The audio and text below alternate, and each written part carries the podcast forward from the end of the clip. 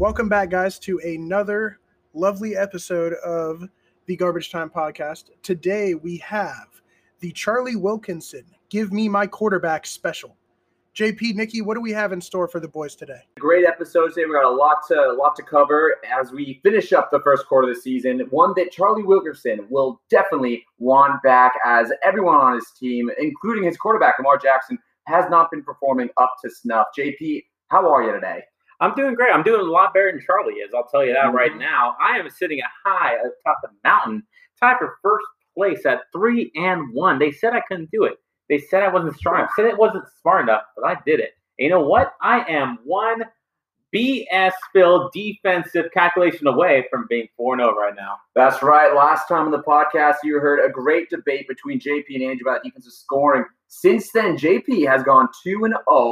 Even without McCaffrey playing, you got to feel pretty good right now. I feel pretty good. I feel better than Mike Webb right now, because he's gone 0-2 since then. The other big storyline reminding you from last time, Michael Webb was at top of the mountain that JP now stands on, yelling obscenities down towards us about Mike Webb revenge season. And unfortunately, we got revenge on Mike Webb revenge season, as he's gone 0-2 since then after a tough loss to the Autobots. We're going to cover all that and more this episode, where we go over some of the big headlines from Week 4, catching everyone up on where we're at. As in addition to that, we have Fantasy Court coming up. We're going to debate some of the hottest topics around the league, and finally going over some questionable moves that have been made so far this season. JP, anything to add before we dive right in? Well, before we dive in, let me just say real quick, I think we all remember the Vikings love boat incident, where the Vikings all went on a boat and they lost a bunch of games after that because they hired a bunch of strippers, had a cocaine-fueled romp on the seas of a lake. And I'm starting to believe that possibly for Mike Webb, his love boat incident was that winery tour that he went on. I think since he went on that winery tour, he has gone down. He had tried to appease that one girl that was not going to sleep with him. Mm-hmm. And, ever since then, he's been slipping, and he's not even talking to group chat anymore either. I think you see with Michael Webb a case of someone who's dishing it out, but then now his trash talk really kind of fell, and people weren't happy. And right now he's down in the doldrums a little bit. And we said this will not last.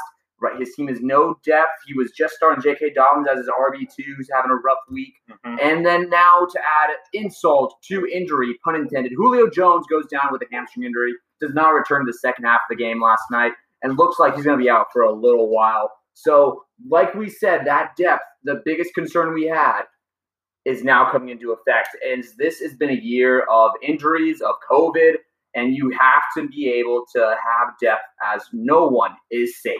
Yeah, and we persevere. That's all we can say, is we persevere. And with that, let's start the show. Speaking of persevering, we had myself, Father Ron's Eagle Puppets, getting a big win that was much needed after a 1-2 start on the back of my brand new and shiny toy, George Kittle. Wow. Over Colson and his short-neck buzzers. He had a couple players that were out, including Chris Godwin, as well as a Nick Chubb injury partway through the game. Yeah. Colson falls to 2-2. I rise to 2-2, and am now in second place for the division, where there's a huge logjam between everyone except for Mark Turner at 3-1, I believe. Yeah, Mark Turner's at 3-1. That is very confusing. We don't know how that happened. I'm more confused about him getting that than me getting that, with all my injuries and my possible sacrifices to the gods of fantasy football that I will not go into detail about, because I did sign an NDA. You signed an NDA. Yeah, very, very surprising. Fantasy gods are very fickle, and we see that again in the next matchup, as the Autobots rolled all over Karen's wedding party, as Jack moves a 2-2 and Mike Webb falls a 2-2. Mike Webb has, like I said, that Julio Jones hamstring problem, and Jack has looked like one of the big shocks in the league. He had a rough week 1, but has bounced back on the back of Patrick Mahomes and Tyreek Hill, as well as giant performances with Melvin Gordon and Kareem Hunt, who now looks like the feature back in a good Browns offense. Oh, he is the feature back. But the thing about this matchup right here is that if you have two guys with long hair that don't care running the ball, that's always going to be the one guy with long hair that doesn't care running the ball, and Dalvin Cook. So, obviously, it was slated before. Once Chubb went down, Kareem Hunt and Melvin Gordon were going to take the ball themselves and get this W over Michael Webb and his wedding party from Karen. That's just science right there. Much like the winner of our next matchup loves science, that's Mark Turner, who used all his manageable intelligence to get 110 points over Matt Gervasier's walk with me. Matt had to go into this game feeling pretty good about himself. He puts up 95, a good showing. But Mark Turner, Dak Prescott, 37 points. Are you kidding me? He just keeps doing it. CeeDee Lamb, 20 points. A little bit of evidence about that. Mark Turner got CeeDee Lamb from Matt Gervisier, and CeeDee puts up that stat line. A great stack there, one that no one really thought about. Mark moves to 3-1. Matt moves to 1-3 at the bottom of his division. Yeah, Matt doesn't even this is kind of like a quiet trade in there, but Mark stole CeeDee Lamb from Matt, and he whooped him in the butt with him. With Jamal Williams. No one saw that coming. Some high IQ possible moves. High IQ, I would say, Nikki. High IQ. There is an IQ there. Speaking of high IQs, Charlie gets 97, which is a great week. That's a fantastic job, Charlie. Fantastic week. Eamon scores 104. Yes. Eamon scored 104. Eamon at 2-2. Charlie 0-4. He took a punishment, the SAT, 2 years ago, and we're not going to spoil too much of the stuff we have down the pipe for this episode, but it's not looking good for him right now, JP. Yeah, I would say that also. But Eamon, this was a must-win, an early season must-win. And as you can say, my week one fight with Charlie was must-win, and I wanted, once you get this Charlie, once you beat the punching bag, you start feeling yourself and you start gaining momentum. So maybe this will turn Eamon around, but we will see and we will talk about it more later on the show. Yeah, and Joe Mixon with 36 points there against the porous Jags defense. Porous. And on to our co-host here, JP Rise with Midnight Ride to Yosemite over Duck Duck Goose injuries 95-61. Charles was one of the lowest point totals we've seen so far. Goes to 2-2. And JP 3-1, second in Cabin D division behind just Joe Truss. That means we have three 3-1 contenders. That's Mark Turner, JP, and Joe Truss, just as everyone expected, heading into week 5. JP, tell them about this win here. I'm just saying, I'm being led right now by a couple of white stallions right now. Josh Allen, you know about Blankenship. You know, why you gotta spoil like that? You know I'm talking about Blankenship coming out there getting 14 points. Bam, bam, bam, bam, bam. That's not even half of the number of points he got. Rodrigo out there kicking the ball. Allen Robinson loving him to Nick Foles. Josh Allen, who he was born to do, throwing dimes, throwing touchdowns, making stupid turnovers, just making it up with some running yards. I could not be happier. And Charles getting hit by the Austin Eckler injury. That's tough. And if you look at this team, where is he going to keep getting these points from? It's a team that I have some concerns about moving forward this season. And the fact that his third highest output was the New York Jets defense. How many points did they get? They got 8. And he is lucky that they got that 8. Because if they didn't get that pick 6, he'd be looking at like a 50-something point week. Not a great week for Charles McMillan. And finally, our other co-host, Andrew Wright, Camp Corona, with 80 points. Taking over Campole's revenge, upsetting the number 1 seed or number 2 seed, Joe Truss, who falls at 3-1. Andrew moves at 2-2. Andrew, tell me your thoughts on this matchup here. I really appreciate COVID. It was my friend this week for multiple reasons. And I look forward to going on and winning a second week in a row. Yeah, and I think this is a big matchup here. Ryan Fitzpatrick starting for Joe, Kyler starting for Camp Corona.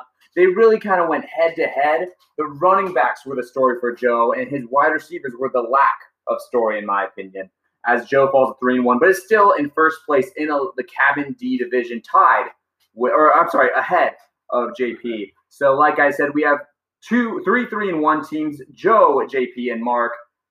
I think 11. Well, how many? We're at 8 2-2 teams and possibly. One 0-3 team. Oh no, 1-3. Matt Cruz 1-3, yeah. And then Charlie Wilkerson at the basement of the league right now at 0-4.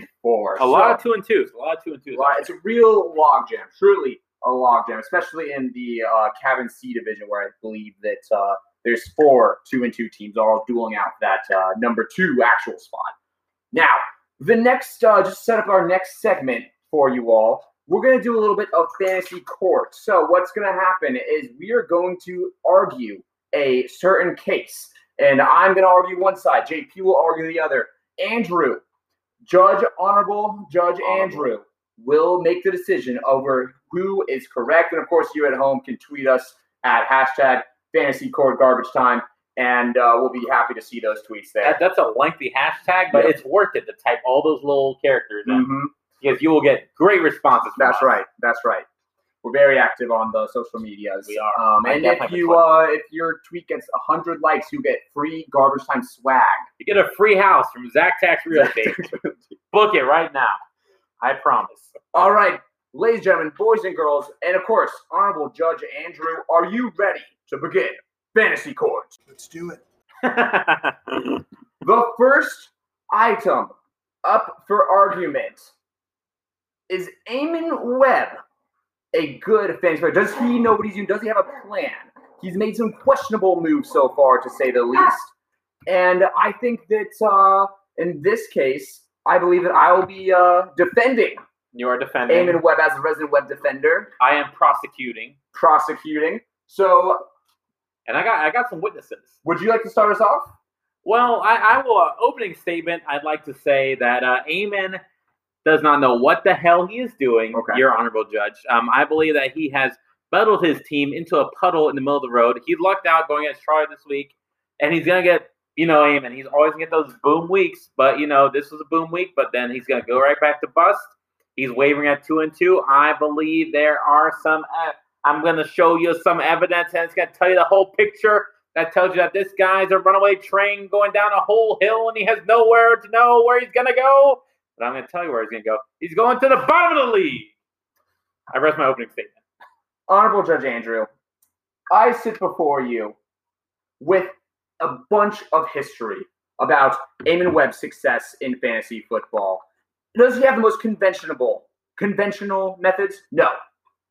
Is he always successful? No. But sometimes, if you shoot your shot enough, the hot girl says yes. And so in this scenario, I believe that you'll find that, Eamon Webb does move more in one area to get to his destination than everyone else. He gets to his destination. So to start us off, I'll begin for us. Please, go ahead. And might I say, Honorable Judge Andrew, your voice sounds incredible today. And I'll send you $10 in the mail. But other than that, let's take a look at this team here. You have Kenyon Drake. A little bit lower right now. Coming off a pretty bad week, 3.5 points. But he's getting a lot of volume in a good football team. He's going to get his picks. Joe Mixon, 36 points. That's a trade that Eamon made. Eamon got Joe Mixon. He went out and saw what he liked and gets 36 points for it, and he gets 104 points this week. How can you say that he's not consistent? He's 2-2 now. DeAndre Hopkins, he believed in him. Cooper Kupp, he made that trade for Cooper Kupp as well, and he's showing up here. Dalton Schultz is a promising tight end in this league, and Will Fuller is a great wide receiver off the bench. On top of that, you have A.J. Brown on the bench. You have Chase Edmonds, the handcuff for in case Drake goes down. Myles Gaskin, who can fill in for bye weeks. Darrell Henderson, who can fill in on bye weeks. This is a team with a lot of depth. And what do we always say? We say depth is key. Will he always get the same results? Will he always be consistently above that 90-point threshold that usually wins you the week? No, he will not. Will he make some questionable decisions over and over and over again? Sure. But he's 2-2 right now, which is just as good as a majority of the rest of the league, and he's coming off a big 104-point win. You can say that he beat up on Charlie. Charlie scored 97 points this week. Eamon just scored more. Eamon had a better team. Eamon scored more than most of the team this week.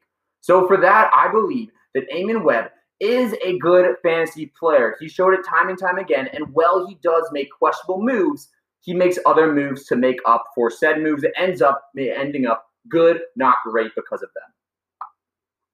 I rest my case. You rest your case. Your Honor, I say objection to all that nonsense that just came out of Nikki's mouth. No, nothing personal. I am in your house. I respect your place of living. But this is ridiculous. Eamon is known to trade away valuable pieces just to get another piece. Sometimes the shiny thing you see across the fence is a piece of garbage. And I think that's what he's starting to do. He's accumulating garbage. How do you get a trade for George Kittle and turn around and trade him away? For what? For pieces. For guys that are less than George Kittle. How many points did George Kittle put up this past week? He put up, I believe it was 25, sir. Oh, 25. That's real nice. I know you, last week you liked to talk about, oh, I look at the whole season line. I don't look week to week. Do you feel better with George Kittle than the guys you trade away week to week? Am I on the stand? You are. I'm cross-examining you. You're being cross-examined right now. I am very happy with George Kittle. Oh, yeah, you are, aren't you? Yeah, I would be too. But we're not prosecuting me. You're not prosecuting Eamon Webb. Nobody's prosecuting you. I did not interrupt your time. We need a witness. Sir, please give me my time. And I'm just saying, he traded you Robbie Anderson, who is a top wide receiver right now, who's given consistent 10-plus point outings. He traded away – who else did he trade away? Raheem Mostert, who was one of the best running backs. Injured for the last 3 weeks, but still top flight. Did I trade Christian McCaffrey? I'm the witness right here. Did I trade Christian McCaffrey, who had a good 2 first weeks? Did I trade him? I'm not allowed to say anything about the witness. Did I trade him, Doug? No, I did not trade him because he's a valuable running back. You don't trade away valuable running backs because when he comes back for the playoffs, you're going to be looking great. And all he does is spoon feed other teams with good players while he muddles his own team and gets worse. And then one more thing. Let me look at his schedule right now. Oh, week 1, he got 109 points. Week 2, 69. Week 3, 75. Oh, 100 points again. What's going to be next week? 52. Next week, 43. He's gone the downward slope. He does not know what he's doing, and he is muddling his team. I rest my case. You're honorable, Judge Wright. Well, after closely considering, might I add, all of the evidence that has been presented before me, might I say, fine job to both you gentlemen. Thank you, Your Honor. But this court is going to have to rule in favor of the defense. Wow. Yes. Eamon Webb, you're welcome. Would you like to expand a little bit? I would not. Next case. Well, what else do I expect from a judge that's above? Order in this court. Moving on to the next case. I'm salty. The next question is Mark Turner good at fantasy football? Defending Mark Turner's success at fantasy football, we have JP Ortiz and the prosecutor who is saying that Mark Turner is not good at fantasy football, is the great 1-0 in fantasy court lawyer. Oh, come on. Nikki Harrington. We're not the same that we were in the last case. It's a new setup. It's a new judge, new prosecutor, new defense. I don't want to hear that, but I will let you start with your opening statement. You were first. No, you start. I started my first opening statement. Opening statement. Honorable Judge Andrew. And again, you're looking great today. Truly. Objection. We have a team in front of us that when we started this season, what did we say? We said every team has a shot except for one. Mark Turner. This is not words that I said. This is words that JP said, that you said. Everyone as a panel said this. So I ask you, with a team that has not made very many successful moves, are we going to change our statement? Opening statement closed. Yes, Your Honor, it's me again. I know I'm leaving a message in your inbox, but I have to do it because this is a great injustice to have our reigning champion being attacked like this. I see a ring on his finger. I see one on Nikki's finger, but it's a little dusty. I see one on my finger, it's a little dusty. I see one on your finger, it's a little dusty. But the new brand spanking one, and the fact of blasphemy of saying that this man does not know how to play fantasy football when he is 3-1 and the defending champion, tied for first place. Your Honor, I'm just going to go right in here. I'm going to move on in. My closing statement, my opening statement, they're all the same because this man is a champion. He won last week. Well, did he win last week? He did win last week. He won the week before. He lost, but they won again. He's 3-1, and he is ahead of the majority of the league. He's out here doing 3D chess. Let me tell you something. He has one of the top, if not the top, quarterback in fantasy right now, Dak Prescott, who is putting bango bucks in numbers right now. He chose to start Todd Gurley in his one game that he's going to have a good game. Didn't even need him. Didn't even need him, though. Did not need him. He went and put Jamal Williams in. Started Jamal Williams. How many points did he get? Over 10 points. That's a good move right there. Did he put some stickers in there? Yes, of course. We are all hampered by, some questionable decisions here and there, and he does have, some injuries, and he's not the most active on the waiver wire. He doesn't like to trade a lot, but when he does trade, let me tell you something. He does a good trade because he traded Devontae Freeman, who was a bum off the side of the road, just walked in there and said, hey, let me run against behind this terrible line. He did, but he didn't run anywhere because he's terrible. You know who we got from that? CeeDee Lamb. Objection, Your Honor. We're not debating if Matt Garrizio is good at fantasy, which he's not. We're debating if Mark Turner is good at fantasy. I think it takes two people. Yeah, thank you. Sustained. I think that it takes two people to tango, and it takes a good fantasy player to poach another fantasy player and take advantage of them. And if you have one person take advantage of the other one, that person that took advantage of the other one has to be the good fantasy player. And also, last time I checked, Matt Garrizio is 1-3. And what's Mark's record right now? It's 3-1. I didn't say Matt Garrizio was good. It's 3-1. He is doing some smart moves here and there. It was questionable. His drafting was questionable, but he's taking what he has and he's turned it into 3-1. Can I have you said that enough? 3-1. He is 3-1. Does he check fantasy enough? Does he talk enough? No. But I think that this simple approach is really doing him well, and he is doing a great job of what he has. I rest my case. All right, Your Honor. Again, and you look great today. I want to talk a little bit about something called luck. We all have it. It's good sometimes. It's bad sometimes. And right now, Mark Turner's been one. You can't take that away from him. No. The wins speak for themselves. He's doing well right now. But is it him? Or is it luck? Because if you look at Jamal Williams, the savior that JP just brought up, his average fantasy points this year is 6.2. He way overperformed. Todd Gurley way overperformed. He's in a committee. You cannot always count on Todd Gurley to win. JP said it himself in his argument. He said that he played Todd Gurley on his one good running back week. If you look at the rest of his team, he only has one serviceable running back, and that's Derrick Henry, who has not had the same year that he usually has. You have Todd Gurley and Jamal Williams behind him, both of which JP himself admitted in his case were one-hit wonders just for this week. Your Honor, I object. I object, Your Honor. Your Honor, he said those exact words. And Dak Prescott, let's talk about him. 37 points last week. Fantastic.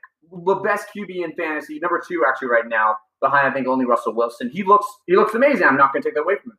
But that's not sustainable. Right now, Dak Prescott's going to throw for over 6,000 yards. For perspective, the most yards ever thrown is around 5,500 by Peyton Manning, and I do not think that Dak Prescott is the same caliber of QB as Peyton Manning. Additionally, you look at the rest of his team. He started Tyler Eifert. And then if you look down on his bench, there's no other tight ends he was going to put in besides Chris Herndon and Eric Ebron. Are you really going to trust any of those tight ends on a weekly basis? No, and they showed that. Chris Herndon averaging an average of, let's see here, 1.4 per game. Yeah, Tyler Eifert averaging an average of 3.5 per game. Neither of these are sustainable options. And if Mark Turner is going to be that next caliber fantasy player, then he's going to have to make some moves to fix up that position. And again, I'm not saying that he hasn't done well so far. I'm saying that eventually the rainbow ends and there's no pot of gold for Mark Turner. I think there's a whole pot full of losses. I think it's ridiculous. And you're strengthening my argument. When you are looking at the tight end and stepping on the side, oh, I'm sorry, not everyone has a George Kittle, sir. But you walk through it. He has options. He's trying to find it. This is a tough, tough year for tight ends. And you cannot fight that point that everyone's struggling with tight ends. I started Mo Alley Cox. Was he on any of the pre-draft rankings? No. But he's out there, and that's what we have to do. Exactly. You have to find guys in the rough. Did not find Mo Alley Cox. You did. He was ahead of you in the waiver wire order, and he did not find him. Well, in my defense, nobody else found him. That's what I'm saying is that you made the correct move, and he did not when he had a tight end problem. He's trying out different people. I love you, Mark. I think that he really wanted to use Eric Ebron, but he got put on that bye. But yes, Eric Ebron did get a touchdown last week, and he was looking better. So I think it's in progress. Well, let's also talk about some of the wide receivers here. CeeDee Lamb is not always going to get the same amount of yards. He's going to have that same regression that Dak Prescott had. But that's everyone. And every player. Well, they will, but then who's gonna fill in for? If this is a year of injuries, which it has been so far, This has set records in injuries, and on top of that, COVID, there are going to be depth problems coming up, and I don't think that this bench, which features superstars like Jarvis Landry and Sammy Watkins, And then, of course, the aforementioned tight ends are going to fill in that flex spot. I don't think that that's reliable. No, I agree. It's not sustainable. And it might not be sustainable, but that does not have any merit on how he is as fantasy owner, because he's putting up starting lineup that's getting wins. And you don't win with your bench. All righty, Andrew, make your choice. Gentlemen, you both made wonderful opening statements, and one of you made a much better closing statement than the other. But I'm not gonna say who, because I'd like to keep this court clean for the duration of the day. But in this case, Mark Turner versus the league, I'm going to have to rule in favor of the defense. Yes, sir. 1-1. Here we go. Oh, man. Thank you, Your Honor. You are smart and beautiful. Let's take a recess. If you or a loved one have ever suffered an attack in fantasy football, call Harrington and Ortiz for immediate representation. We have your back and your front. I agree. Call us now. Fantasy football court is now back in session. The next case on the docket: who is the best team in the league most likely to end up with the number one seed overall? Defending the great Jack Waitrovich is Nikki Harrington, and defending the fact that it is actually Colson Perry as the number one team in our league this year is JP Ortiz. That's me, Your Honor. I'm back again. Your Honorable Andrew Wright, I will start with a quick opening statement. Patrick Mahomes, Tyreek Hill, and Aaron Jones. End opening statement. Your Honor, I don't have people pay me by the word, so I will use more words. I have on my docket right here Russell Wilson, the number one quarterback in fantasy football right now, more than Patrick Mahomes. And I have another one. You know what that one is? That's called potential and youthful potential. That is why I believe that Colson is going to run away for the rest of the season into the number one spot going into the playoffs. I rest my case, but I'm going to keep it rolling because that's what I do. I'm a train, baby. Colson Perry, he has put together a team here that, you know, he's 2-2 right now. So, you know, he's had some struggles. He's not doing the best, not doing the worst. No, he's muddling. He's in the middle. He's a middle-tier team right now. But I'm looking at his team right now, and he's got some real building blocks going to the future. Of course, Russell Wilson, he's tried and true forever, and he just keeps putting up points. Calvin Ridley, number one wide receiver in fantasy. Even with his zero outing yesterday, it's still number one wide receiver in fantasy. That's two number ones. Oh, you were asking about his tight ends? Number 4 tight end right now. He has leaders up and down this roster. But more than that is his bench. And he's made some good moves here and there. He's a smart guy. He's going to pick guys up. Nick Chubb is going to come back from IR at some point. That's a leader, number one running back. You have Chris Godwin coming back. That's a potential number one wide receiver. You have Joshua Kelly, who's taking over for Austin Eckler. If he can shape up, he can be a number one. You have a bunch of – who's that? Alamid Zacchaeus? I don't even know. Who is that? I don't even know who that is. But he has them, and he has all these sneaky guys. Alan Lazard, who's going to butt. He has Rashad Penny on his bench. He's got all these sneaky. But Benny Snell, he's a snowman. Sneaky. But these guys are the ones that have a lot of potential. Maybe not Alamaz Zacchaeus or whatever his name. Maybe not that guy, but he has guys ready and willing to get into there. And also, did I forget to mention, he has number one kicker too. He has number ones up and down his roster, and he's going to supplant those. Oh, he's got the number 2 defense also. Sorry, I just keep seeing more and more reasons why he could be the winner. And he's got a young Brad Nayuk who's now coming into his own. He just is brimming with potential, and I think he's going to bloom in the next coming weeks and take over the number one spot from young boy Joe Truss. I rest my case. All right, and first I will say that I do think Colson has a very good roster. I just don't think it's the best in the league, and I'm not going to debate whether or not he has a good roster because he does, and he's a good manager.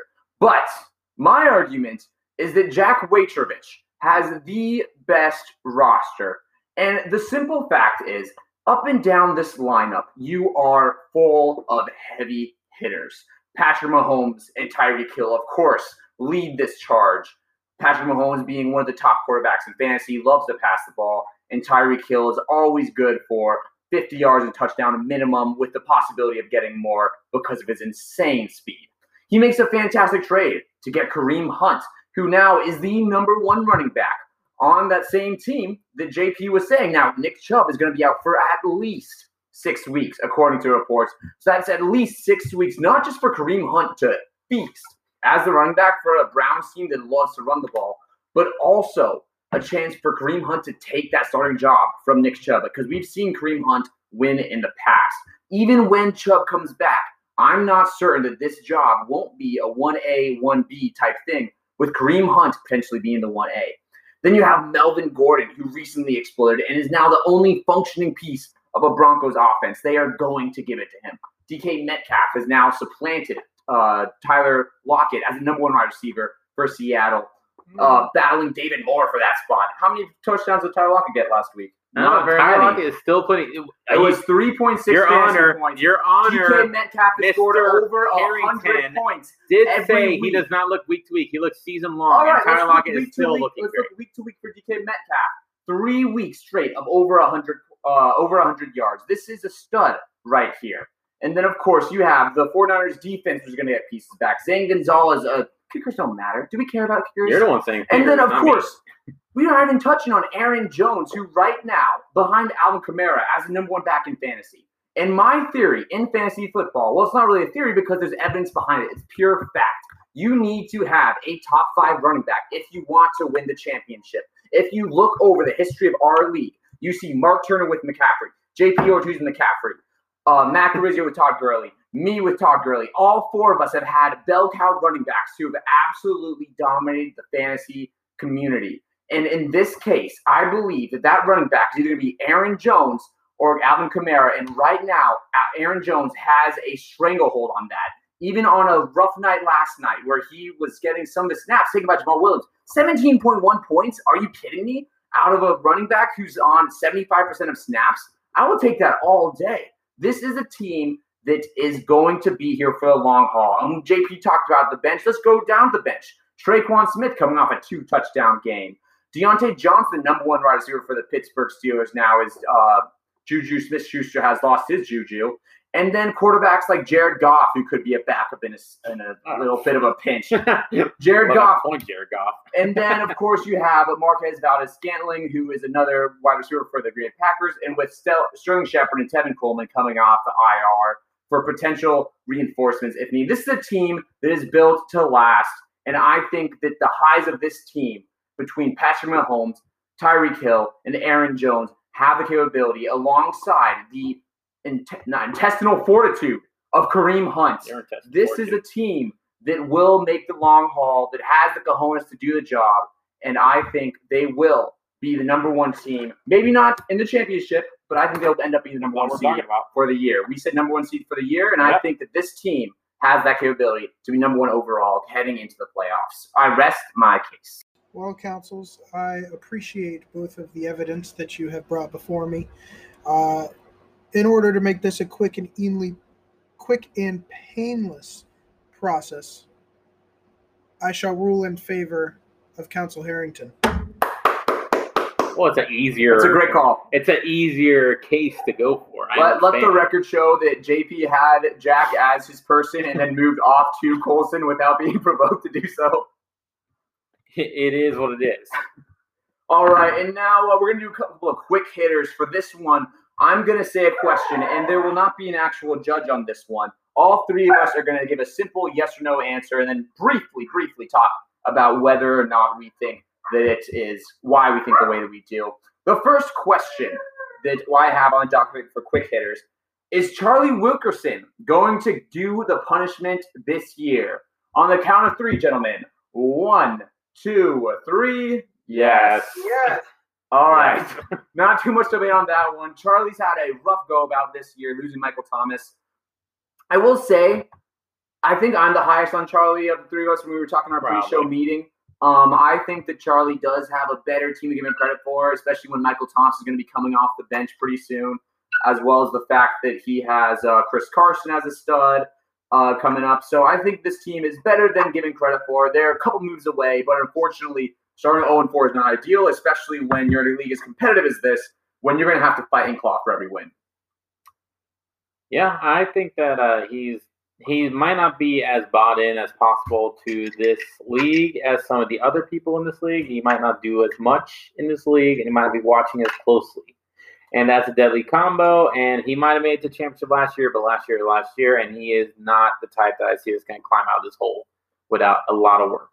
Yeah, running back's the most scary position for me. There's a running back vacuum right now. Everyone wants to find the good ones, and Charlie's number two right now is Nyheim Hines. That's not where you want to be heading into week 5. His name's not Jonathan Taylor, so you don't want to be starting. That's right. And now for our next quick hitter, it's one of our favorite conversation topics. Is Michael Webb going to make the playoffs this year? On the count of 3. 1, 2, 3. No. Did I hear a yes? Yes. No. Yes. All right, Andrew. No, please go ahead, Andrew. Tell us why. Disclaimer: Andrew is high on cold medicine right now, so he might not be fully himself. But please go ahead. All I've been taking is Tylenol. This is not true. So, I mean, I don't know. I love to hate Michael Webb just as much as the next guy. I feel like that's pretty well known on the podcast. But, I mean, there's no denying he has been doing pretty decent this season. Now, do I want to see him make the playoffs? Do I want to see him win? No. But as of right now, except for this past week, the track record shows that he's going to get there. I'm only going off the facts. I'm taking my personal bias out of it. JP, I'm going to let you take this one here. Andrew, did you see he lost the last 2 weeks, not just last week? He's not looking too great. I can see where you're saying that, yes, he did a little better before, and he still had 109 points last week. But he's starting to fall off a little bit, and he's the type that when the things are getting tough, he's not tough, and he gets going. He's already stopped talking in the chat more. He's already acting like, oh, it doesn't matter. I'm doing this. I'm doing that anyway. He's got some injuries piling up. He's got some issues there. He's got Odell Beckham, who he couldn't win with Odell putting 33 points up, and he's not going to do that every week. So, you know, I think that a lot of his players are either getting injured or coming back down to earth, and he's going to be in shambles. He's going to be fighting to come up. Do I think he's fighting for last place? No, not at all. I think he's in the playoff hunt, but I think he, with all his injuries packing up and piling up and, you know, all the bench issues that he's having because, you know, I don't know why, but he's still got Tariq Cohen over there. That's a weird one right there. But he's going to need to do some work, and I don't know if he's going to be in tune enough. We might see a first Spanish football league season, Mike Webb. Yeah, and I know. I echo the same sentiments. I think Julio Jones and J.K. Dobbins, Julio getting hurt this past, it sounds like he's going to be out for a little while. Those hamstring injuries tough to rehab from, especially it's a re-injury. You expect him to be gone for at least 3 weeks, in my opinion. And then you got J.K. Dobbins, who right now is fighting Gus Edwards for carries in a Baltimore Ravens defense, where he's already behind Mark Ingram and Lamar Jackson. So, and you look on the bench, I just don't see who he's plugging in right now to take that spot. I'm not saying it's impossible. I'm just saying he's got an uphill battle for it. And now for another controversial, our final quick topic of the night tonight. Is Charles McMillan going to miss the playoffs for the first time in his fantasy football history? 1, 2, 3. No. Yes. All right, another Andrew. Once again, everyone, it's disclaimer. Andrew has been taking hella meds with some Mike Hennessy Webb on the is going to knock Charles out of the playoffs. Oh, my God. Wow. You heard it here first, ladies and gentlemen. So he got lucky when he beat me and made me look like Minshew for a month. All right, Andrew, tell us why you do not believe in Charles McMillan repeating this year. Because on this take, I am using full bias and zero facts, and I'm salty as hell that I have to have this mustache for 31 days, and I just hope that Mike Webb knocks him out. Well, first off, I love the honesty, and a little bit of bias in my judge is what I enjoy. And I love the mustache, too. I think that Charles has, kind of like Michael Webb, an uphill battle to get back to the playoffs right now. Austin Eckler's out for, again, looking like at least 6 to 8 weeks. That was a horrible hamstring injury. And he doesn't have, in my opinion, the firepower as it stands right now to continue to win games. He's coming off a week where he scored 60 points, which is one of the lowest we've seen so far. I don't buy David Montgomery. Jerry Hughes is wide receiver 2 right now. Like I said, I'm not sure if you can buy in on Tyler Lockett as much as you want to. and Antonio Gibson's playing for the Redskins, so you automatically lose a little bit of trust in him. Again, I'm not saying he won't be able to come back. He has some great depth on the bench between Brandon Cooks, just took AJ Green out, which is something that's long overdue. Yeah. And he has Le'Veon Bell on the IR who's coming back. So there's potential here. There's some young guns who I think really could step up, but Charles is going to need him to step up, and he also is going to need to make some moves right now. Yeah, and he's definitely going to need Zeke Elliott to start playing like Zeke again. Right. If he doesn't do that and he keeps meddling in this like 10-plus, 12-plus, you know, that thing, he's going to need more than that. And Tyler Lockett has some of his production being taken away by DK Metcalf. But although he's still producing well for himself, I wouldn't say he's number two right now. But, you know, it's a 1-2 punch. You know, you don't have to put a label on that. Yeah, DK Metcalf and David Moore. Go on. No, whatever. All right, Antonio Gibson also is doing pretty well for himself. So if he gets these guys to keep growing and David Montgomery goes back to form a little bit and that Bears offense does something at some point, it goes back to looking like Nick Foles' offense that for that one half. We'll see. Then he might be okay. But, you know, it's going to be tough right now, but I think that he's still going to bounce back and he'll be okay. I think the most interesting story to follow with this team is, A, Austin Eckler, and B, do the Cowboys go back to running the ball regularly? Because if Dak continues to throw 500 yards, that's not going to leave very much for Zeke to eat and feast. I think that if they go a little back to playing a little better defense, which was a big if, and they start running with Zeke a little more, especially early on, where you can get a little bit of a lead, then I think that this could be a team to watch out for. But I think a lot of this does rest on Ezekiel Elliott. You spend a number three overall pick on him. It was a high draft pick on him, 3 or 2, I believe. You expect a little bit more than what he's gotten right now. But that finishes up our quick hitters. Now for our next one. JP, we've been talking a lot about moves in this league. This is a very trade-happy, waiver-happy league.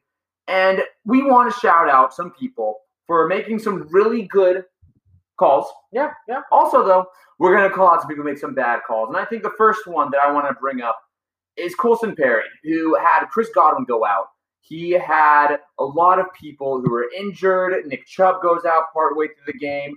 So he ends up having to start Latavius Murray. Mm-hmm. And you know what? Latavius Murray almost carried his team, his injury-ridden team, on his back to a win, getting 2 touchdowns and 60 yards or 70 yards and scoring almost 20 points in fantasy. And, hey, you know, kudos to Colson for making the right call on that play. You know, credit where credit's due. I didn't see that one coming. I thought when I was playing that Latavius Murray was going to be 6 points, and I'd be fine, no worries. But 20 to almost carry this team to a win. Woo, good call on his part. Yeah, very impressive call. You know, ever since Latavius left Minnesota, where he was, you know, more of like an every down back or whatever, he has been this guy that can, you know, he has the skill there. He's just not consistent. But he will pop up and do these games. And, you know, Colson bet correctly. It was maybe his hand was forced with all these injuries, but he really made the right choice, and that is wild to see that he posted 20 points in 2020. Yeah, unreal, and kudos to Latavius Murray for sticking around. JP, do you have a highlight, or do you want to go right to the lowlights? You know, I could say highlights. I like things that people are doing, but you know, I'm all about the lowlights. I don't care about highlights. And that's why you listen to us. Give it a lowlight. It's garbage time, not highlight time. JP, who is your number one lowlight? Who that you've seen? Oh, my number one. Who's the person you saw in the lineup and you were like, WTF? Oh, I don't have to look it up right now. I was thinking I didn't write anything down, but I know who the lowest one is. Hit me with it. And I know it's on Mark Turner's team. Oh yeah. And I know I defended him earlier. Yeah. But dude, what the hell? You played the Dallas Cowboys defense? Yeah. Not only are they ranked number 32 now, 32 teams in the league, they have not posted one game of positive points. Mm-hmm. And you know what happened because of that? What? He got negative 9 points from his defense slot. Is negative 9 a lot? It's so much. I haven't seen those numbers. I don't know if I've ever seen like -9. I think I've seen some bad ones, but I don't know if I've seen -9. But that just you have to do your homework and look at the players that you're adding and just not sit there looking for name variety.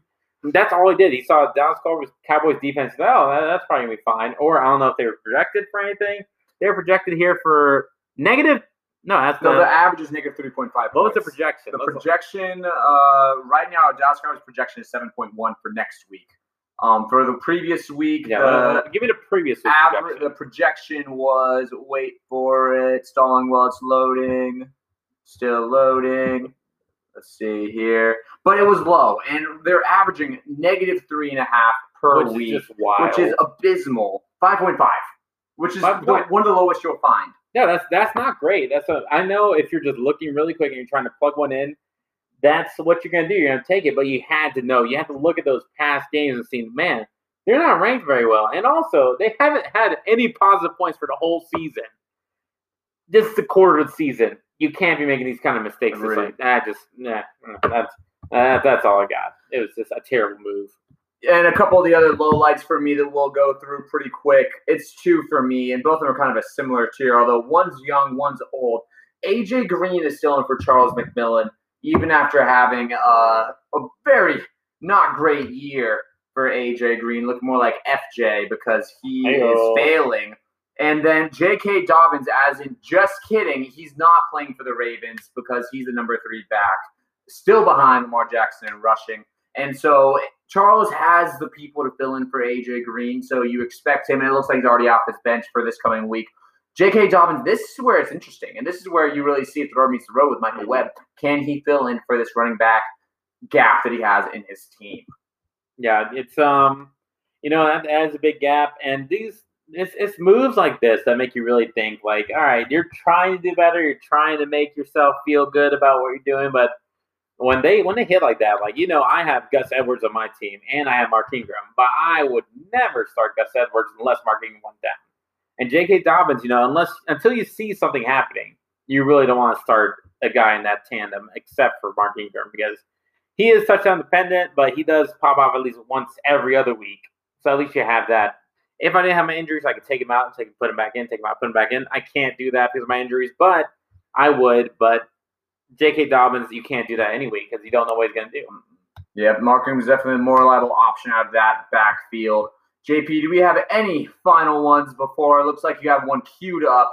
Hit me with the final low light of the night before we finish up with a couple of quick risers and fallers that we see happening in the standings in the future. My low light is going to go ahead and be, I'm looking at these guys. I don't really feel that low about it. I'm pretty impressed. I'm looking at our boy Macarizio, our past commissioner's team. I do like his faith and Mike Davis and whatnot. But the fact that you still have David Johnson #1, I'm not liking that. That should be a flex. The fact that he's there, I understand he has some injuries too, whatnot. But with David Johnson and Devontae Freeman as a tandem there, I know it's hard to find other things and other players to slot in, and I know you got Leonard Fournette hurt. Philip Lindsay is questionable. All this type of stuff. Like, I don't feel good about that. Yeah, that's a low light for me. That's a low tandem. And the running backs are really one of the biggest problems in the league right now for a lot of teams. Everyone's trying to find some really solid running backs that can fill in for some of these injuries and just be reliable fantasy options. And I know for myself, I'll call myself out a little bit. Nick Mullins did not do great. He got pulled, but luckily he did throw one touchdown. George Kittle, that was enough to save my night. But he has been cut from the team. Breaking news right now before we head into our final segment of the night, which is who are our biggest risers and fallers that we see happening in this upcoming season. Who do we think is going to rise from the doldrums of the fantasy standings right now to the top, and who in the top who do you think is going to fall to the bottom half of the league? JP, do you want to take this one first, or should I start us off? I'll throw two out there. I really do feel like this coming week, we have a lot of 2-2 teams, whatnot, but I do feel that Matt Carizio is going to be able to rise a little bit. Interesting. I think that he, of course, last 2 weeks we talked about his desperation and whatnot. He's feeling bad, and texting people trying to get trades going. That's tough. You hate to see that, but I do think he's going to right the ship. And I think he's going to get some more wins. Is he going to make the playoffs? Is he going to, go a lot farther? I don't think so. I think the damage might be done already. He's got one home win and 3 away losses. I don't know what that means, but it's not good. Those home road splits are not what you want to see. When you go on the road, you got to get some wins. Exactly. Oh, gosh. So I think he'll push up in the playoff rankings and start rising from there. I think the middle pack is just so tight. as usual with the 2-2s, that it's going to be a lot of teams with the same record. But for Fowler, I'm just going to look at my numbers and say it's probably going to be me. Okay, I'm probably going to fall back to Fowler a little bit. I'm going to try not to, but I think I'm going to be a Fowler. Okay, I'll start with Matt Gravizio on that one. You said that he's a bit of a riser. The thing with me that makes me nervous is, like you pointed out with David Johnson, Christian McCaffrey's going to come back soon. Yeah. He's that magic pixie dust that's on Mike Davis right now is going to run out when McCaffrey comes back. They're not paying $16 million to split a backfield. So Matt has to make some big moves coming up if he wants to stay afloat in this league, because you can't have a team that's headline running backs or David Johnson and Devontae Freeman. So I do expect Matt to make those moves. I understand I'm a little bit more hesitant to crown him as the biggest riser. I think that the biggest riser for me, it's tricky here. I think I'm going to go with – I think I might go with Jack. He's already at number 4. I think, like I said, I think he might go to all the way to number 1. I think that that's my pick right now, is that he's going to end up at number 1 by the time we do this next podcast at the halfway point. Okay. I think we'll end up going 2-0 this coming week. Or these coming couple weeks end up as 4-2, which will be good enough for what I believe the best are. Because I do think all these 3-1 teams right now, between Mark, yourself, and Joe Truss, I think every one of those people are going to lose at least one of those two games, and then Jack just has to beat it out on points. I think he's shown he can do that. So yeah, he's scoring a lot of points. He's my biggest riser. As far as biggest faller, I've been defending this guy for a long time. It's always I'm the Michael defender on the podcast, but I just don't see it sustaining. There's too many holes in this lineup now that Julio Jones is going to be out for a little while. Between J.K. Dobbins and Julio Jones, there's going to be a vacuum, and I don't think Mike Webb has the pieces as it stands right now. Could he make moves? Sure. Anyone can make moves. But as it stands right now, especially what's on the waiver wire, I'm not too high on his chances of vaulting himself up into that top 6 to 1 to 6, that playoff caliber teams. Yeah. Like, I agree completely with both of those. Jack's an easy one because he's scored the most points in the league, and I think he's smart enough to work those matchups. And I already said my piece of Mike Webb. I think that he's going to clock out soon, and he's going to start falling. Yeah, it's tricky with that logjam at those 2-2s. We have, like we said, 7 2-2 teams right now. The majority of the league. Exactly. So we'll see how it all shakes out. I'm excited to see where we're at next week. I think that we're going to have a very different view of a lot of these teams. No, I agree. I think a lot of things are going to change between now and the next time we record. All righty, Andrew, do you have any closing thoughts for us before we wrap this up for another podcast of Garbage Time in the books? Down with Colson. Down with Colson. Okay, tell me why. Just always, man. It's just a mood. There's no facts. It's just a mood. So you heard it here first. Andrew is anti-Colson, anti-Charles McMillan, saying that neither one will end up making those playoffs. Nikki, I have one last thought. That kind of goes along with Colson and everything. Call me crazy. I kind of miss confident Matt Gravizio. I kind of miss the cocky Gravizio. On all the chat stuff, he's been quiet lately. He's been a little sour. But I've missed the guy that flies high and wants to get those dubs and is just shit-talking left and right. I miss it. I think our whole league misses it. And the thing that we liked about Matt Gravizio, and to his credit, Colson hasn't been as active trash-talking as usual. No, either. We were having very cordial conversations during our matchup. It was very, very pleasant, but it was a bit surprising. I think that these are two people that have been flying too close to the sun before, and their wings have melted off to be like Icarus. And I think that they're a little bit gun-shy right now, particularly Matt. He knows that if he's going to trash talk, he has to be at a point where he's physically able to trash talk. And that goes back to what we're talking about with the Michael Webb difference. But there's a bit of a vacuum in the league for a good trash talker, although we have trashed multiple teams tonight. Although I'm always trashing. It is the Garbage Time Show. What else do you expect? To all of our German and Irish listeners, we bid you adieu, which is French, I believe. But until next time, everyone, this has been the Garbage Time Show, signing off after week 4. We will see you in week 6 when we have a whole new matchups. We will probably do some power rankings as we enter the halfway point. And until then, have a great night and a great week 5 and 6. Sayonara. Take care.